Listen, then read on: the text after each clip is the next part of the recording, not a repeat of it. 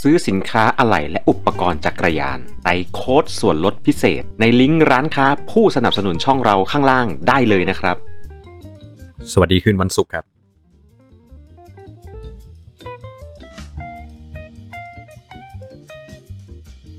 ก็เดี๋ยวเราก็เริ่มคุยกันเหมือนเดิมฮะสองทุ่มครึ่งคืนวันศุกร์ครับจักรยานในคลับเฮาส์ครับ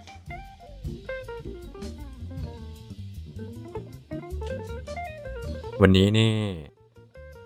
ก็เป็นเรื่องของอุปกรณ์จักรยานบ้างนะครับ หลังจากที่ก็คุยเรื่องนู่นนี่นั่นวนไปเวียนมาหลาย ๆ เรื่องมาสักพักหนึ่งก็กลับมาในเรื่องของอุปกรณ์กันบ้างดีกว่า สัปดาห์ที่แล้วช่วงสัปดาห์ที่ผ่านมาเนี่ยผมเจอ 3คำถามเกี่ยวกับเรื่องของเลือกซื้อ power meter สัปดาห์นี้ก็เลยอะเอาเรื่องนี้แหละ เราเคยพูดเรื่อง power meter กันไปนานแล้วนะ นะครับ แต่วันนี้จะมาเลือกซื้อมาคุยกันให้ฟังว่า เวลาเลือกซื้อ power meter เนี่ยอะไรบ้างที่เป็นเรื่องที่เราจะต้องมา ใช้เป็นปัจจัยในการเลือกครับ วัดที่ดีกับวัดที่ไม่ดี มันมีอะไรบ้างรวมถึง ตัวไหนแบบไหนอย่างไร ยกตัวอย่างปัญหาต่างๆ เจอกับตัวไหนในอดีต เดี๋ยววันนี้จะลองเล่าให้ฟังครับ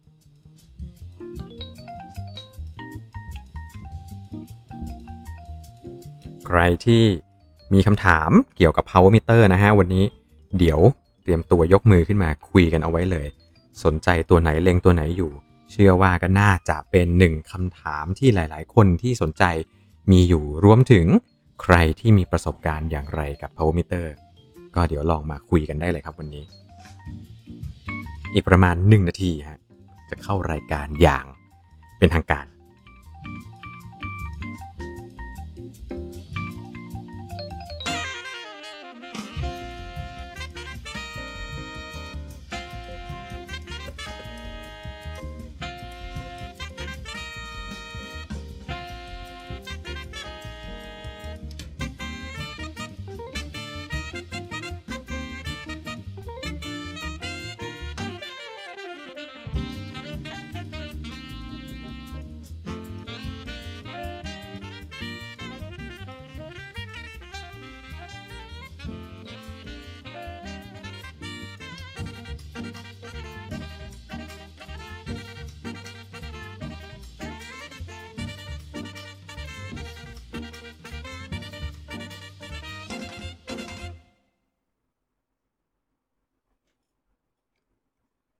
สวัสดีครับ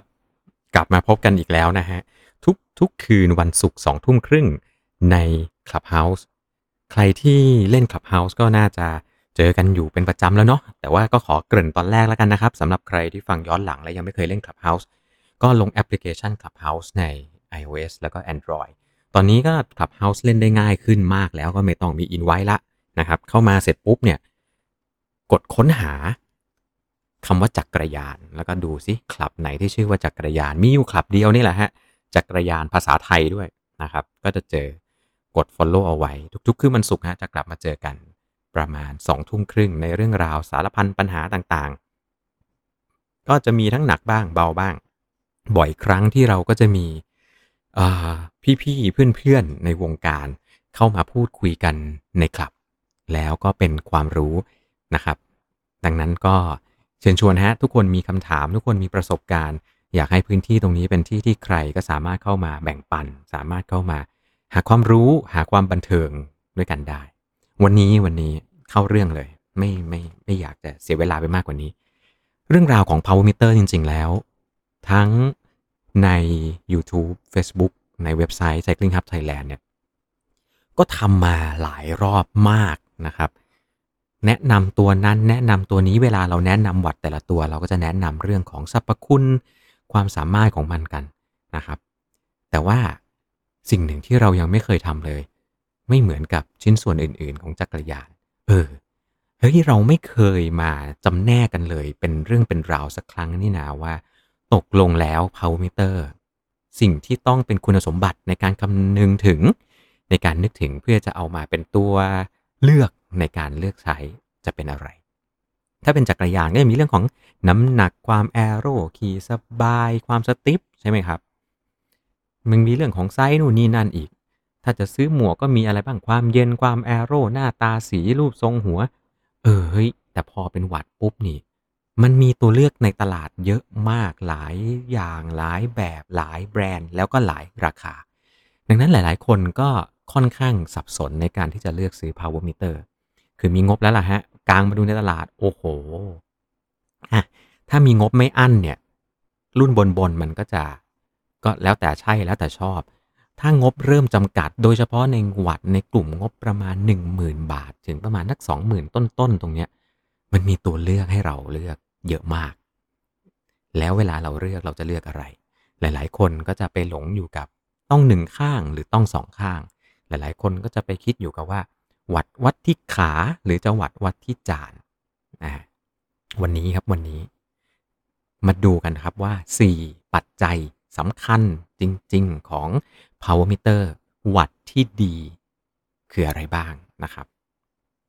โอเค 4 ข้อเลย ผมสั้น ๆ ตรงนี้เลยเผื่อว่าใครฟังเสร็จปุ๊บ แล้วก็ไม่อยากเสียเวลาไม่ต้องฟังแล้ว อะสี่ข้อนะครับ ข้อแรก accuracy หรือความแม่นยำ ของค่า power ที่ได้ ข้อที่ 2 ครับ stability หรือความเสถียรในการใช้งานนะข้อที่ 3 ครับ ประสบการณ์การใช้งาน ความเหมาะสมของการใช้งาน หรือว่าเรียกกันว่า UE user experience ในการใช้งานต่างๆ แล้วก็ข้อสุดท้ายซึ่งหลายๆ คนมองข้ามข้อนี้ไป แต่ผมว่าสำคัญมากก็คือในเรื่องของ service customer service ของวัดต่างๆอะสี่ข้อฮะมีอยู่แค่นี้เลย ใครที่บ้านไกลเวลาน้อยใครที่อยากฟังสั้น ๆ จบนะฮะแค่นี้จบแล้วฮะสี่ข้อนี้คุณสามารถไปหาข้อมูลแล้วก็เลือกช้อปปิ้งได้เลย ราคาตัดมาปุ๊บปักปักปักปักปักแล้วคุณก็ได้คำตอบแล้ว ว่าตกลงตัวไหนเหมาะกับคุณบ้างครับ จบฮะ วันนี้เนื้อหา แต่ว่า ใครที่อยู่กันต่อใน Clubhouse อยู่กันต่อในพอดแคสต์นะครับ เดี๋ยวผมจะไล่ให้ฟังแต่ละอัน โดยที่ผมจะไล่ย้อนหลังจากอันที่ 4 ก่อนครับผม เรื่องของ customer service เรื่องของ after service เรื่องของการดูแลและการบริการหลังการขายครับทำไมทำไมข้อนี้ถึงเป็นข้อสำคัญข้อหนึ่ง ต้องอธิบายอย่างนี้ก่อนครับว่า power meter หรือวัตต์ตอนผมขอเรียกวัตต์แล้วกันนะ ผมขี้เกียจเรียกชื่อเต็มอะเพราะว่าคนในตลาดจักรยานเราก็ส่วน ส่วนไม่น้อยเลยก็เรียกกันว่าวัตต์วัตต์วัตต์นะฮะก็เรียกวัตต์แล้วกันนะครับ คือไอ้เจ้าวัตต์เนี่ยมันเป็นอุปกรณ์ที่ว่าก็ว่ากันตามตรง มันคืออุปกรณ์อิเล็กทรอนิกส์มันคืออุปกรณ์ไฟฟ้าครับ มันใช้รูปแบบของไฟฟ้า มันใช้การส่งสัญญาณ มันมีเรื่องของระบบประมวลผลนู่นนี่นั่น แล้วก็มันก็ไปติดอยู่กับอุปกรณ์จักรยานดังนั้นพอขึ้นชื่อว่าเป็นอุปกรณ์ไฟฟ้าปุ๊บสิ่งหนึ่งที่มันเกิดขึ้นได้ง่าย กว่าผลิตภัณฑ์อื่นๆ ก็คือ ข้อผิดพลาด ความผิดพลาด ความเสียหาย ทั้งในเรื่องของฮาร์ดแวร์ฮาร์ดแวร์ก็คือชิ้นส่วนประกอบของมัน และในเรื่องของซอฟต์แวร์ก็คือในเรื่องของ bug ต่างๆ ที่เกิดขึ้นในเรื่องของการใช้งานต่างๆ มีปัญหานู่นนี่นั่น หรือบางยี่ห้อก็อาจจะมีเรื่องของการอัปเดตเฟิร์มแวร์เพื่อแก้ปัญหาต่างๆ ซึ่งหลายตัวมีมาเรียบร้อยแล้วนะครับ เวลาเราจะมา คำนึงถึงในเรื่องของ customer service ตรงเนี้ยเอาจริงๆ ผมก็ไม่อยากจะฟันธงไปว่าแบรนด์ใหญ่ๆ แบรนด์ดัง ๆ ระดับโลก แบรนด์ที่เราคุ้นหูคุ้นตากัน เขาจะมี service ที่ดีกว่า เพราะว่าแบรนด์ทางเลือกในตอนนี้หลาย ๆ เจ้า ก็ทำระบบ service ที่เยี่ยมยอดมากนะครับ ทีนี้ก็ต้องแยกกันก่อนนะ ผมขอพูดอยู่ในกลุ่มของอันดับแรกที่สุดเลยเราแบ่งแยกเป็น 2 อันก่อนเลย กลุ่มที่เป็นของหิ้ว ไม่ว่าจะเป็นยี่ห้ออะไรก็ตามครับ ยี่ห้อใหญ่ระดับโลกดังมาก ไปจนถึงยี่ห้อทางเลือกมาจากที่ไหนก็ตาม ของหิ้วก็คือของที่ร้านนำมาขาย คนขายนำมาขายแล้วเราซื้อมา แล้วก็จบกันไป ไม่มีในเรื่องของการทำเซอร์วิสไม่มีในเรื่องของการทำบริการหลังการขายส่วนใหญ่ มันจะเกิดขึ้นได้ก็ต่อเมื่อ มันเป็นระบบการนำเข้าที่เป็นการดีลตรงกับแบรนด์ที่ต่างประเทศ แล้วก็จะได้สิทธิ์ในการทำโน่นนี่นั่นสต็อกของสินค้าต่างๆ อะไหล่ชิ้นต่างๆ มันมี power หลายตัวมาก ๆ นะครับ ในตลาดบอกเลยนะ ที่ผ่านมามีหลายตัวมากๆ ซึ่งมีข้อผิดพลาดที่เกิดขึ้น จากการออกแบบของแบรนด์มันเอง บางยี่ห้อ ฝาปิดฐานมีปัญหา ใช้ไปสักพักหนึ่งแล้ว ฝาแตก ฝาแตกเสร็จปุ๊บก็ปิดฐานไม่ได้ บางยี่ห้อเกลียวที่ฝามีปัญหา ขันออกใส่เข้า ขันออกใส่เข้าไปแล้วเกลียว ไม่แน่นละ สามารถหลุดได้ขี่ๆอยู่แล้วฝาหายฐานหายออกไปด้วยนะครับ กลุ่มพวกนี้ยยี่ห้อต่างๆที่เป็น world brand ก็ผู้นำเข้าจะมีการสต็อกฝาเอาไว้ ไม่ว่าจะเป็นเรื่องของบางแบรนด์อะถ้าเป็นข้อดีผมชมได้แล้วกันนะครับ ข้อเสียผมวันนี้วันนี้ถ้าเป็นข้อเสียเราจะไม่พูดถึงยี่ห้อนั้นๆนะฮะ แต่บอกเอาไว้ใครใครอยากรู้ก็เจอหน้าเจอตาค่อยถามกันนะครับ อย่าง 4i ก่อนหน้านี้เคยมีผู้นำเข้า แล้ว 4i ก็เคยมีปัญหาในเรื่องของเกลียวฝา มีปัญหาครับผมผู้นำเข้าสามารถให้คุณเคลมฝาได้ 1 ครั้ง แล้วก็มีฝาถ่านที่เป็นฝาที่สามารถซื้อไปได้นะข้อนี้ก็เป็นข้อที่ service ทำเอาไว้ หรือ Garmin นะ Garmin Vector 3 ที่มีปัญหานู่นนี่นั่นเยอะแยะมากมาย ในช่วงนั้นนะครับผมทางผู้นำเข้าผู้ที่ให้เซอร์วิส Garmin มีการ service ในเรื่องของการเปลี่ยนฝาให้เลย มีฝาที่เอาไว้ให้เปลี่ยนใครที่มีปัญหาสามารถส่งไปที่ศูนย์เพื่อเปลี่ยนตรงนี้ได้ หรือว่าอีกหลาย ๆ ตัวอย่าง PowerTap ก็เคยมีรุ่นหนึ่งที่มีปัญหาเรื่องเขี้ยวถ่าน มันมันเป็นเอ่อเป็นโลหะแล้วมันอ่อน อ่อนเสร็จปุ๊บพอใช้ไปนานๆถ่านมันก็ไม่ contact กับเขี้ยวก็เกิดปัญหา ก็มีการเปลี่ยนตรงนี้ให้ได้ทันทีนี่แหละครับเป็นเรื่องของการ service ที่เกิดขึ้นจากการออกแบบ รวมไปถึงการใช้งานแล้วเราทำมันพังเอง ซึ่ง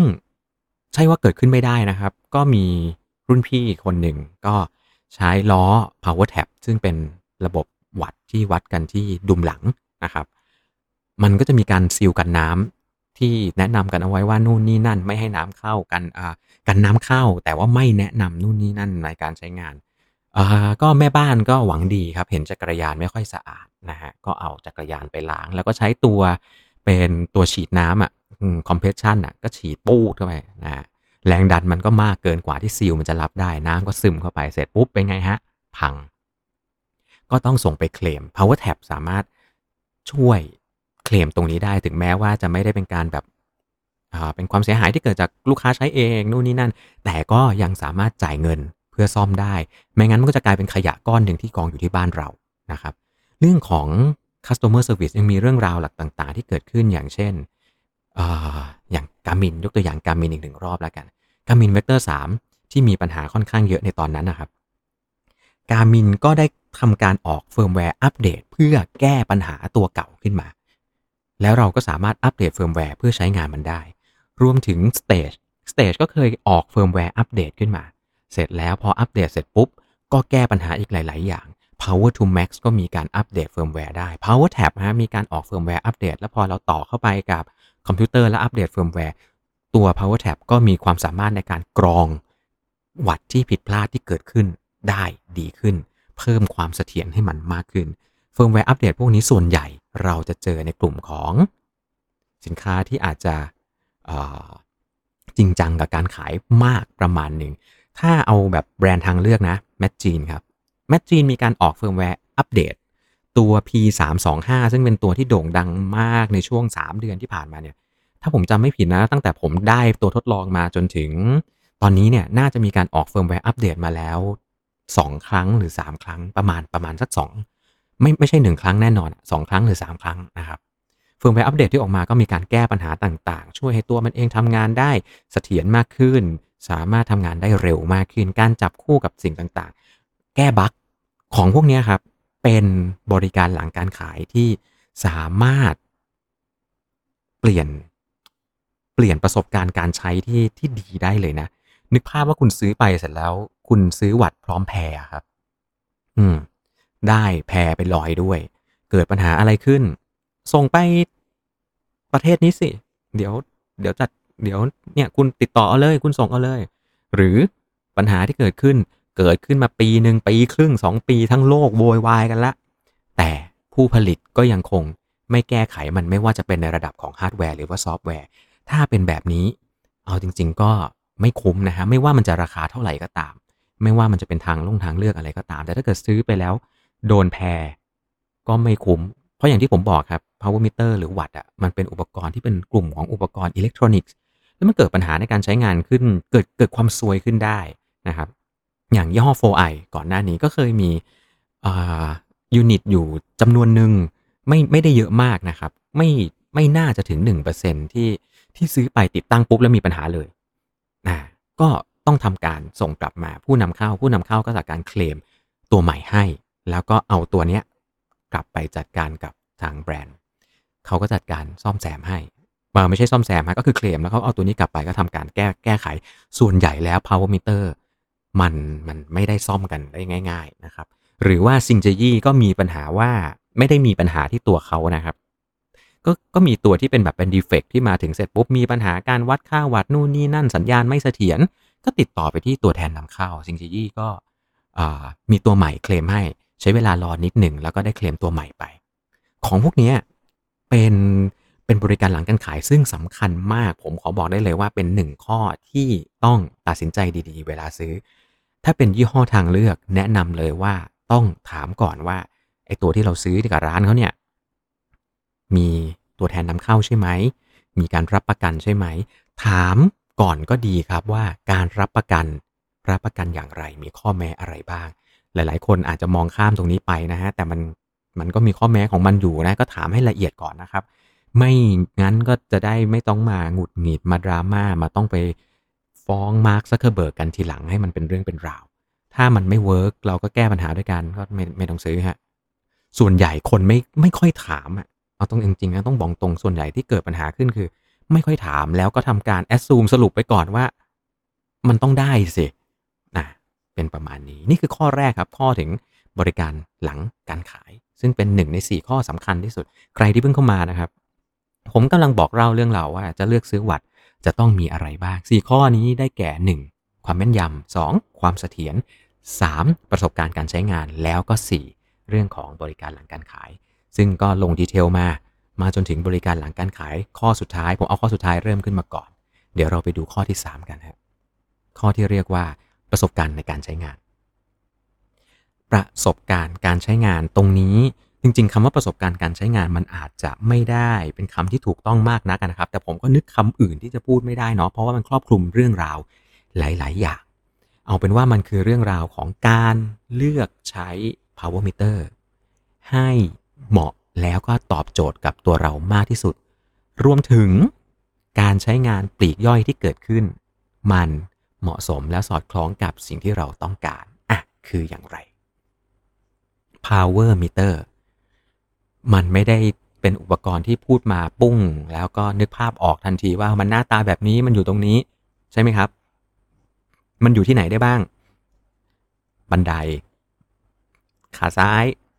ขาขวา สองขา แกนจานกะโหลก ขาด้านในดุมหลัง เทรนเนอร์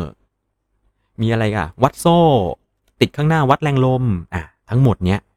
มันมันเป็นระบบที่มีข้อดีกับข้อเสียของตัวมันเองทุกอัน แล้วข้อดีข้อเสียมันจะเหมาะสมกับใครบ้าง ข้อนี้ก็เอาเป็นว่า wrap up กันง่าย ๆ ถ้าใครที่มีจักรยานหลายคัน และต้องการย้าย power meter ตัวเดียว ไปใช้กับจักรยานทุกคัน unit ที่ work ที่สุดคือ ล้อครับ อย่าคิดถึงบันไดอย่าคิดถึงขาจานฮะล้อหลังครับ เป็นสิ่งที่คุณถอดจากคันที่ 1 ไปใส่คันที่ 2 ได้ง่ายที่สุดใน 3 โลกของอุปกรณ์จักรยาน จริงไหมอืมเราไม่ต้องไปคิดนะว่าล้อมันจะขอบสูง มันจะอย่างนั้นอย่างนี้โอ้ยรถทามท้ายต้องเป็นล้อดิสแล้วจะเอาล้อดิสไปใส่รถธรรมดา เอาว่าเป็นวอเป็นล้อวงหนึ่งอะ่ะ คุณถอดล้อหลังไปใส่กับอีกคันหนึ่งอะ่ะจบแล้ว แล้วคุณได้วัดตัวเดิมด้วย คุณได้ค่าเหมือนเดิมด้วย อืม แต่อย่างที่บอกไปไงครับสำหรับหลาย ๆ คน ฉันอยากมีล้อหลายคู่ ฉันอยากมีล้อหลายแบบ ฉันมีรถหลายคัน ฉันต้องมีรถที่มีล้อที่ไม่เหมือนกัน มีรถแอโร่เท่ๆหล่อๆต้องต้องใส่ล้อขอบสูงสักห้าสิบแปดเซ่มีรถทีทีรถไตรต้องใส่ล้อดิสล้อคือต้องใส่ล้อล้อก้านเด็ใช่ไหมตรงนี้มันก็อาจจะไม่เหมาะอะก็มีอีกส่วนหนึ่งที่ย้ายคันได้ง่ายมากก็คือบันไดครับ บันไดก็สามารถถอดบันไดย้ายคันได้ ซึ่งบันไดก็จะต้องเลือกอีกนะฮะว่าตัวไหนถอดใส่ได้เลยโดยไม่ต้องมีการขันทอร์กที่ที่น็อตบันไดในการยึด บางตัวต้อง บางตัวไม่ต้อง อันนี้ก็ต้องดูรายละเอียดแล้วก็เลือกเอา รองจากบันไดที่ถอดได้ง่ายก็คือขาจานนะคุณก็สามารถถอดขาจานจากรถคันหนึงไปใส่ข้างหนึ่งได้ใช้อุปกรณ์แค่ไม่กี่ชิ้นเท่านั้นเองนะครับ อันนี้ก็ยังไม่นับพวกที่เป็นไม้นะที่เป็นวัดแบบวัดเทียบเทียบๆนะครับวัด คำนวณเอาอ่าพวกนั้นจริง ๆ ก็ย้ายคันได้ง่าย แต่ว่าเดี๋ยวขอละข้อนี้เอาไว้เดี๋ยวค่อยว่ากันนะตอนนี้มันน้อยมากแล้วมันน่าจะเป็นตลาดค่อนข้างเฉพาะมากกว่านะครับถามว่าวัตต์บนเทรนเนอร์ย้ายคันได้ไหมเออตามหลักจริง ๆ มันก็ย้ายได้แหละครับแค่คุณเปลี่ยนจักรยานไปขึ้นเทรนเนอร์คุณก็มีวัตต์แล้ว เพียงแต่ว่าเวลาคุณจะไปขี่บนถนนนะคุณไม่สามารถเอาเทรนเนอร์มาติดบนจักรยานแล้วไปขี่แล้วมีวัตต์บนถนนได้ไงข้อนี้เรื่องของการย้ายคันก็เลยเป็นเรื่องที่ต้องเรียกว่าไม่ไม่เหมาะสมสักเท่าไหร่นัก ส่วนที่ค่อนข้างลำบากเพิ่มขึ้นมาในการย้ายคันก็คือในเรื่องของย้ายชุดจานอ่าคุณก็ต้องมานั่งถอด แล้วก็ย้ายจานไปใส่คันหนึ่งเอาความเป็นจริง แล้วมันก็ไม่ได้ยากมากนะครับ แค่มีเครื่องมือนิดหนึ่งมันมีขั้นตอนเพิ่มขึ้นจากการถอดขาซ้ายขึ้นมาอีกนิดเดียวอะแต่ไอ้นิดเดียวตรงนั้นน่ะมันก็ไม่สนุกถูกไหมฮะ ถ้าเกิดคุณจะต้องย้ายย้ายจานทุกครั้งที่คุณเปลี่ยนรถและอยากจะให้มี power meter เหมือนเดิม ดังนั้นในกลุ่มที่เป็นเรื่องของการย้ายคัน ก็อย่างที่บอกไปว่าก็ต้องช่างใจตัวเองดูนะครับ ถ้ามีรถหลายคันคุณจะเลือกล้อหรือคุณจะเลือกบันไดล่ะอ่าถ้ามีรถแค่คันเดียวโอ้อันนี้ไม่มีปัญหาเลือกเอาเลยฮะประสบการณ์การใช้งานเนี่ยมันยังพูดถึงอีกเรื่องหนึ่งด้วยนะครับ อุปกรณ์พวกนี้เป็นอุปกรณ์ไฟฟ้าใช่ไหมมันต้องมีพลังงานไฟฟ้านึกออกไหมครับ มันต้องมีถ่านอะแปลงง่าย ๆ บางตัวก็เป็นถ่านแบบถ่านกระดุม อ่า CR อะไรนะ 2032อ่าอ่า CLR 44 SR 44 CR 1 slash n อะอะไรพวกเนี้ยถ่านกระดุมเนี่ย หรือบางตัวก็เป็นถ่าน 2A 3A ก็มี แล้วก็บางตัวก็เป็นแบบ built-in ชาร์จไฟแบตเตอรี่ด้านใน แล้วแบบไหนดีกว่ากัน ผมตอบไม่ได้เลยครับ เพราะว่าชั่งใจจริง ๆ แล้ว มันมีดีแตกต่างกัน อยู่ที่คุณชอบแบบไหนฮะ แบบชาร์จไฟ ข้อดีเลยก็คือ ไม่ต้องไปนั่งซื้อถ่านใส่ แล้วก็อยู่บ้านทุกคนเดี๋ยวนี้ทุกคนก็ชาร์จไฟได้ หลาย ๆ ตัว สามารถชาร์จกับ power bank ได้ อืมจะไปปั่นจักรยานก็เสียบ power bank ชาร์จเอาไว้แป๊บเดียวก็ได้พลังงานพอจะใช้ขี่ได้สบายๆแล้วนะครับ แต่ข้อเสียของแบบชาร์จไฟก็มีอันสองเรื่อง เรื่องแรกก็ถ้าสมมุติ ขี่ไปแล้ว แล้วแบตหมดอะทำไง แบตใน power meter หมด ก็ก็ไม่มีวัตต์ไงครับ เออ คุณจะไปจอดกินกาแฟแล้วเสียบชาร์จไหมอ่า อันนั้นก็ต้องแล้วแต่นะครับ หรือสิ่งที่มันเป็นอุปกรณ์ในการใช้งานที่เป็นแบตเตอรี่และ recharge ได้อะมันมีมันมี charge cycle ของมันอยู่ใช่ไหมโทรศัพท์ โน้ตบุ๊กของต่างๆ พวกเนี้ยมันมี cycle ในการชาร์จอยู่ ทุกครั้งทุกครั้งที่ชาร์จไปเรื่อยๆ cycle ของมันก็จะค่อยๆ ลดลงไปเรื่อยเอ่ออายุการใช้งานของมันก็จะค่อยๆ ลดลงไปเรื่อยๆ ถึงจุดหนึ่งเมื่อแบตเตอรี่มันเสื่อม มันก็จะเก็บไฟไม่ค่อยอยู่ละ และถามว่าแต่ละตัวมันมันชาร์จไซเคิลมันนานขนาดไหน มันอยู่ได้ขนาดไหน มันยังไม่เคยมีใครเจอปัญหาเรื่อง ใช้ใช้นานพอที่จะเกิดปัญหาว่าแบตเตอรี่ใน power meter เสื่อม แล้วคุณต้องเปลี่ยนแบต แล้วมันจะต้องเปลี่ยนยังไง แต่ทีเนี้ยถ้าเป็นผู้นำเข้าที่เป็นแบรนด์ใหญ่ ๆ ยกตัวอย่างอย่างเช่นชิมาโน่ผมเชื่อว่าถึงแม้ตอนนี้เราจะยังไม่เจอปัญหาแบตเตอรี่เสื่อมของชิมาโน่แต่ในอนาคตเมื่อมันใช้งานไปแล้ว cycle ของแบตเตอรี่มันไปถึงอายุของการใช้งาน ผมเชื่อว่าชิมาโน่จะมีโปรแกรมในการ maintenance ให้คุณจ่ายตังค์เปลี่ยนอย่างไรก็ตามว่ากันไปนะครับ บันไดแบตเสื่อม อาซิโอมาแบตเสื่อมมีไหม ยังไม่เคยเจอเพื่อนคนไหนที่ใช้อาซิโอมาแล้ว บอกว่าแบตแบตมันมีปัญหา แต่ถามว่าแบตเสื่อมแล้วอาซิโอมาจะมีการดูแลนู่นนี่นั่นให้ไหมผมเชื่อว่าเขามีน่าจะต้องมีโปรแกรมในการในการชดเชยอะไรบางอย่างให้เราในการเปลี่ยนแบตเตอรี่ถ้าเป็นแบรนด์เหล่านี้นะฮะแต่ถ้าเกิดเป็นแบรนด์ทางเลือก อันเนี้ยบอกได้เลย ตอบไม่ได้ เพราะหลาย ๆ ตัวเท่าที่เห็นก็ไม่รู้ว่าอีก 3 ปีข้างหน้าจะยังนำเข้าอยู่หรือเปล่า หรืออีก 3 ปีข้างหน้าแบรนด์นี้จะยังทำอยู่ไหม ข้อนี้ก็ไม่สามารถตอบได้เช่นกันนะครับ คุณภาพของแบตเตอรี่ก็เป็นอีกเรื่องหนึ่ง เราเห็นมันเป็นลิเธียมไอออนลิเธียมนู่นนี่นั่น มันก็มีเกรดของแบตเตอรี่ของมันอยู่ เกรดที่อายุการใช้งานยาวกว่า มันก็มีราคาสูงกว่า power meter ตัวที่ราคาถูกมาก ๆ ที่เป็นแบรนด์ทั้งเรื่องหลาย ๆ ตัว ก็อาจจะเลือกใช้เกรดของแบตเตอรี่ที่อยู่ข้างในที่อาจจะมี อายุการใช้งานระยะยาวน้อยกว่าไซเคิลในการใช้งานน้อยกว่า เสื่อมไวกว่า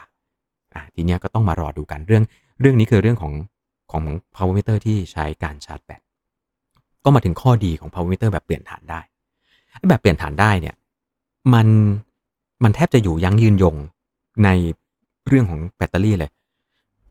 อย่าง power to max ผมซื้อมาตั้งแต่ปี 2014 ทุกวันนี้มันก็ยังใช้งานได้อยู่ power tab ที่ใส่ฐานในสมัยก่อน ทุกวันนี้ก็ยังมีคนใช้งานกับมันอยู่ทั้งๆทที่มันอายุประมาณ 11 ปีเข้าไปแล้ว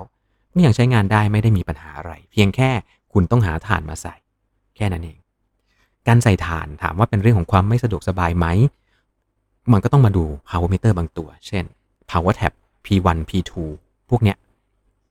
ใส่ฐานที่เป็นฐานไฟฉายธรรมดาเนี่ย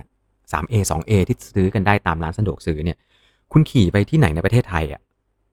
คือพอเป็นประเทศไทยมันพูดได้ไงครับเป็นความสะดวกใช่ไหมครับ คุณขี่ไปที่ไหนในประเทศไทยส่วนใหญ่แล้วคุณเจอร้านสะดวกซื้ออะ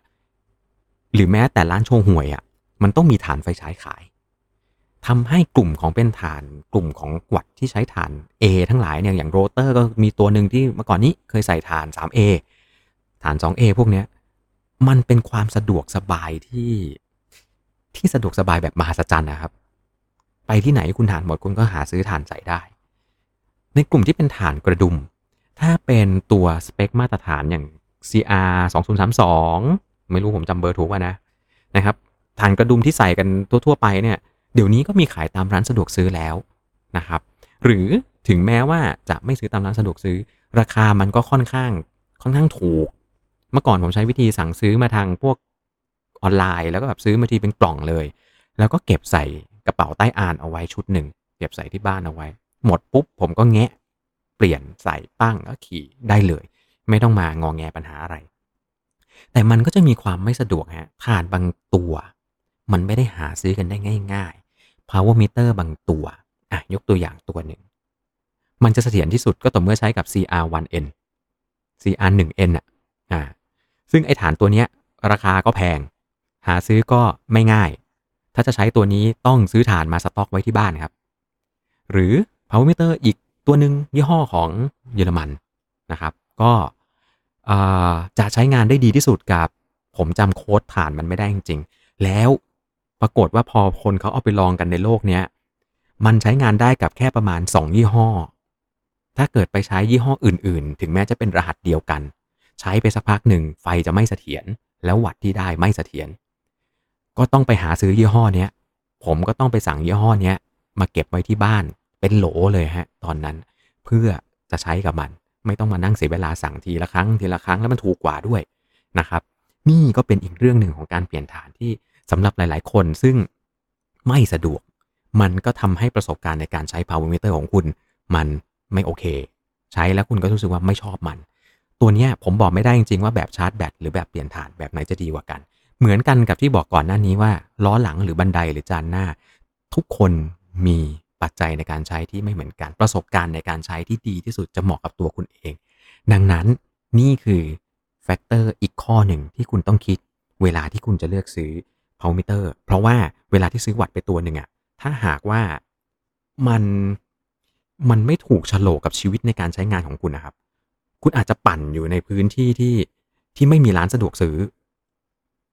เสร็จแล้ว พอแบตหมดปุ๊บ คุณไม่สามารถซื้อฐานได้ ดังนั้น ในกลุ่มนี้คนที่คนที่มีไลฟ์สไตล์ประมาณนี้ขี่ประมาณนี้ คุณก็ควรจะต้องใช้แบบชาร์จไฟใช่ไหมฮะ แล้วคุณก็จะต้องบริหารชีวิตของตัวเองในการชาร์จไฟเพื่อดูแลให้คุณมีวัดใช้ตามเวลาที่คุณต้องการ ใช่ไหมอืมมาทีนี้ถ้าหากว่าถ้าหากว่า ถ้าหากว่าคุณใช้แล้ว มันจะมียูเซอร์เดี๋ยวนะ ขอโทษผมลืม ผมตกข้ามไปข้อหนึ่ง อีกหนึ่งปัจจัยสำคัญของ experience หรือว่าประสบการณ์ในการใช้งาน ก็คือ ความสามารถในการ calibrate ข้อนี้ผมขอยกเอาไว้ในเรื่องของประสบการณ์ในการใช้นะครับ power meter หลาย ๆ ตัว มันต้อง calibrate ทุกครั้งก่อนขี่ calibrate มันมี 2 แบบ แบบแรกคือเป็นผมเรียกง่าย ๆ ว่าเป็น soft calibrate ก็คือการทำ zero offset zero offset ก็คือบอกว่า ณตอนนี้ไม่มีวัดนะจ๊ะ ค่านี้คือค่าศูนย์นะอ่าอีกแบบหนึ่งคือทำ hard calibrate หรือว่าเรียกกันว่าทำ slope calibration ก็คือการมานั่งถ่วงน้ำหนักต่างๆ กันเพื่อจะเป็นการ tune up ขนาดใหญ่ power meter โดยส่วนใหญ่แล้ว คุณไม่สามารถทำ hard calibrate หรือว่า slope calibration ได้เอง มีน้อยมากครับ มีน้อยมากที่สามารถทำได้เอง แล้วเวลาทำก็ไม่ใช่เรื่องเรื่องสะดวกสบายง่าย ๆ นัก ดังนั้นข้อนี้ตัดทิ้งไปก่อนนะครับ เรื่องของการทำ calibrate แบบง่ายๆ หลายๆ ตัวต้องทำเองกดที่ไมล์กด calibrate หรือว่ากดในสมาร์ทโฟน กด calibrate มัน เสร็จแล้วมันถึงจะให้ค่าวัตต์ที่แม่นยำที่สุด แต่ก็มี power meter อีกหลายๆ ตัว ที่สามารถ automatic zero ได้ เช่น power to max ครับ อืมตัวเขาเองมีการทำ zero ตัวเองแอบทำอยู่เรื่อยๆ เพียงแค่คุณปั่นถอยหลังมัน ตามระยะเวลาที่ ที่ระบุเอาไว้ หรือว่าฟรีขานานพอตัวเขาเองก็จะทำการ zero calibrate มีไม่ได้มีแค่ power to max มีอีกหลายตัวนะครับ ข้อนี้เป็นข้อดียังไงฮะทำไมต้อง calibrate จริงๆ มันจะเชื่อมโยงไปกับเรื่องของของความเสถียรแล้วด้วยนะ แต่ว่าอะอธิบายไว้ก่อน อุณหภูมิมีผลนะครับ เดี๋ยวค่อยลงดีเทลในเรื่องของความเสถียร อุณหภูมิที่เปลี่ยนมีผล ดังนั้น ถ้าหาว่าคุณเริ่มขี่ที่อุณหภูมิเท่านี้ แล้วคุณขี่ไปในที่ที่มันเย็นมากๆ หรือร้อนมากๆ หรืออุณหภูมิที่เปลี่ยนมากๆ และกลับมาที่เดิมอีกหนึ่งรอบ มีโอกาสที่คุณจะได้ค่า power ที่ไม่เท่าเดิม การ calibrate ที่ง่าย ก็จะทำให้คุณมีชีวิตที่ดีขึ้นด้วย power meter บางตัว ระดับโปรใช้เลยนะครับ คุณต้องส่งกลับไปที่ประเทศแม่เขา เท่านั้น เพื่อเปลี่ยนฐานและทำการคาลิเบรตครับ ไม่บอกแล้วกันว่าเป็นยี่ห้ออะไร เป็นข้อหนึ่งที่แบบปวดหัวปวดตับมากนะครับ หลังๆ น่าจะดีขึ้นละ เท่าที่ได้ยินมาว่าหลังๆ โอเคขึ้นมากนะครับ ก็สามารถทำอะไรง่าย ๆ ได้ด้วยตัวเอง แต่เมื่อก่อนหน้านี้นะครับ แม้แต่เปลี่ยนถ่านคุณก็เปลี่ยนไม่ได้นะครับเปลี่ยนถ่านคุณก็ต้องส่งกลับไปที่ยุโรปเพื่อทำการเปลี่ยนถ่าน แล้วเขาก็จะเปลี่ยนถ่านพร้อมทั้งทำทำ slope calibrate กลับมาให้เลย หรือบางทีก็จะมีการอัปเดตเฟิร์มแวร์มาให้ หรือ มีเพื่อนผมใช้ตัวที่เป็นโมเดลเก่านะส่งกลับไปเปลี่ยนถ่านเขาบอกว่าเพิ่มเงินไหม เพิ่มเงินหน่อยนึง เอารุ่นใหม่ไปเลยรุ่นนี้เราจะไม่ service แล้ว อะไรอย่างนี้ ก็อะก็เล่าให้ฟังเป็นในเรื่องของประสบการณ์ในการใช้งานครับอะก่อนที่จะไปในเรื่องต่อไปก็เนี่ยครับอยู่กันใน Clubhouse นะฮะหลาย ๆ ท่าน วันนี้ก็เชิญชวนก่อนเลยในเรื่องของ power นะครับ ใครมีอะไรที่อยากจะคุยกัน ใครที่มีประสบการณ์อยากจะแชร์ในเรื่องของ power meter ก็เดี๋ยวยกมือขึ้นมาคุยกันนะฮะ เรายังอยู่กันกับอีก 2 หัวข้อที่เหลือในเสียงหมดจาก 4 หัวข้อของปัจจัยวัดดีกับวัดไม่ดี ในเรื่องของ 1. ความแม่นยำ 2. ความเสถียร 3. ประสบการณ์การใช้งาน แล้วก็ 4. บริการหลังการขาย เราไล่ไปแล้ว 2 ตัวคือ บริการหลังการขาย แล้วก็ในเรื่องของประสบการณ์ในการใช้งานฮะ ก็ขายของแป๊บหนึ่งนะครับ เจอกันในทุก ๆ คืนวันศุกร์นะฮะสองทุ่มครึ่ง ใครที่เพิ่งเข้ามาฟังเป็นครั้งแรกในคลับจักรยาน ก็อย่าลืมกดติดตามกันเอาไว้นะครับ หรือกดติดตามผมเอาไว้ก็ได้ เวลามีโอกาสครั้งหน้าก็จะได้กลับมาเจอกัน ใครที่อยากจะฟังเรื่องราวแบบนี้ในรูปแบบของพอดแคสต์ย้อนหลัง ก็ไปในพอดแคสต์ไม่ว่าจะเป็น Apple Podcast หรือว่า Spotify นะครับผมทั้ง Android แล้วก็ iOS สามารถสั่งฟัง Spotify ได้ก็เข้าไปฟังในนั้น ก็จะมี EP ต่างๆ ค่อยๆ ไล่ลงย้อนหลังไว้ให้ ตอนหลังผมลงไม่ทันที่ทำสดไง ก็เดี๋ยวจะค่อยๆ ไล่อัพลงมาให้นะครับ ก็ไปฟังย้อนหลังกันได้ มีหลายๆท่านที่ฟังตอนขับรถไกลๆ ก็บอกเพลินมากครับผมอะแล้วก็ใน YouTube ฮะ ก็จะมีคอนเทนต์ต่างๆ ขึ้นใน YouTube ในรูปแบบของทั้งเป็นคลิปวิดีโอเต็มๆ หรือว่าเป็นคลิปเสียงเล่าเรื่องประกอบกับภาพ แล้วก็ทุกๆ คืนวันอาทิตย์ฮะ จะเป็นเรื่องราวของรายการสดฮับสั้นขยันซอย หัวค่ำสัปดาห์นี้ครับ เป็นเรื่องราวของหนึ่งแบรนด์ ผลิตภัณฑ์จักรยานของประเทศไทยที่ไปไกลในตลาดอินเตอร์ได้ และก็เจ้าของแบรนด์ เป็นคนที่มี passion กับจักรยานสูงมากจะมาเล่าประสบการณ์และเรื่องราวต่างๆ ให้เราได้ฟังกัน อย่าลืมติดตามกันนะฮะ คืนวันอาทิตย์นี้ที่ YouTube ครับผม Cycling Hub Thailand แล้วก็ช่องทางอื่นๆฮะทั้ง Facebook แล้วก็เว็บไซต์เจอกันได้ครับ อ่ากลับมาวนกลับมา topic เราเหมือนเดิมครับผมในเรื่องราวของ Power Meter เรื่องราวสิ่งสำคัญที่เราต้องคำนึงถึงก็คือเรื่องราวของความเสถียรในการใช้งานครับ เรื่องราวของความเสถียรเนี่ยผมโดยส่วนตัวแล้วผมยกให้มันเป็นเรื่องที่สำคัญที่สุดเลย ความเสถียรในการใช้งานคืออะไรครับ คือ มันบอกค่าวัตต์ให้เราเท่านี้มันก็บอกได้เท่านี้ตลอดเวลาทุกครั้ง มันโดนสิ่งรบกวนจากภายนอกได้ยาก มันมีระบบที่มันชดเชยความเพี้ยนต่างๆ เพื่อให้ค่ามันออกมาเสถียรที่สุดทั้งหมดนี้ผมขอเรียกมันว่าความเสถียรของวัตต์ที่ใช้ มันมีอะไรบ้างที่รบกวนได้ต้องบอกอะเมื่อก่อนนี้ฮะมี power meter อยู่ยี่ห้อหนึ่งเเดี๋ยวนี้เขาไม่ได้ทำ power meter แล้วนะครับ ก็ดังนั้นก็พูดได้เนาะมันไม่มีขายแล้วอะโพล่า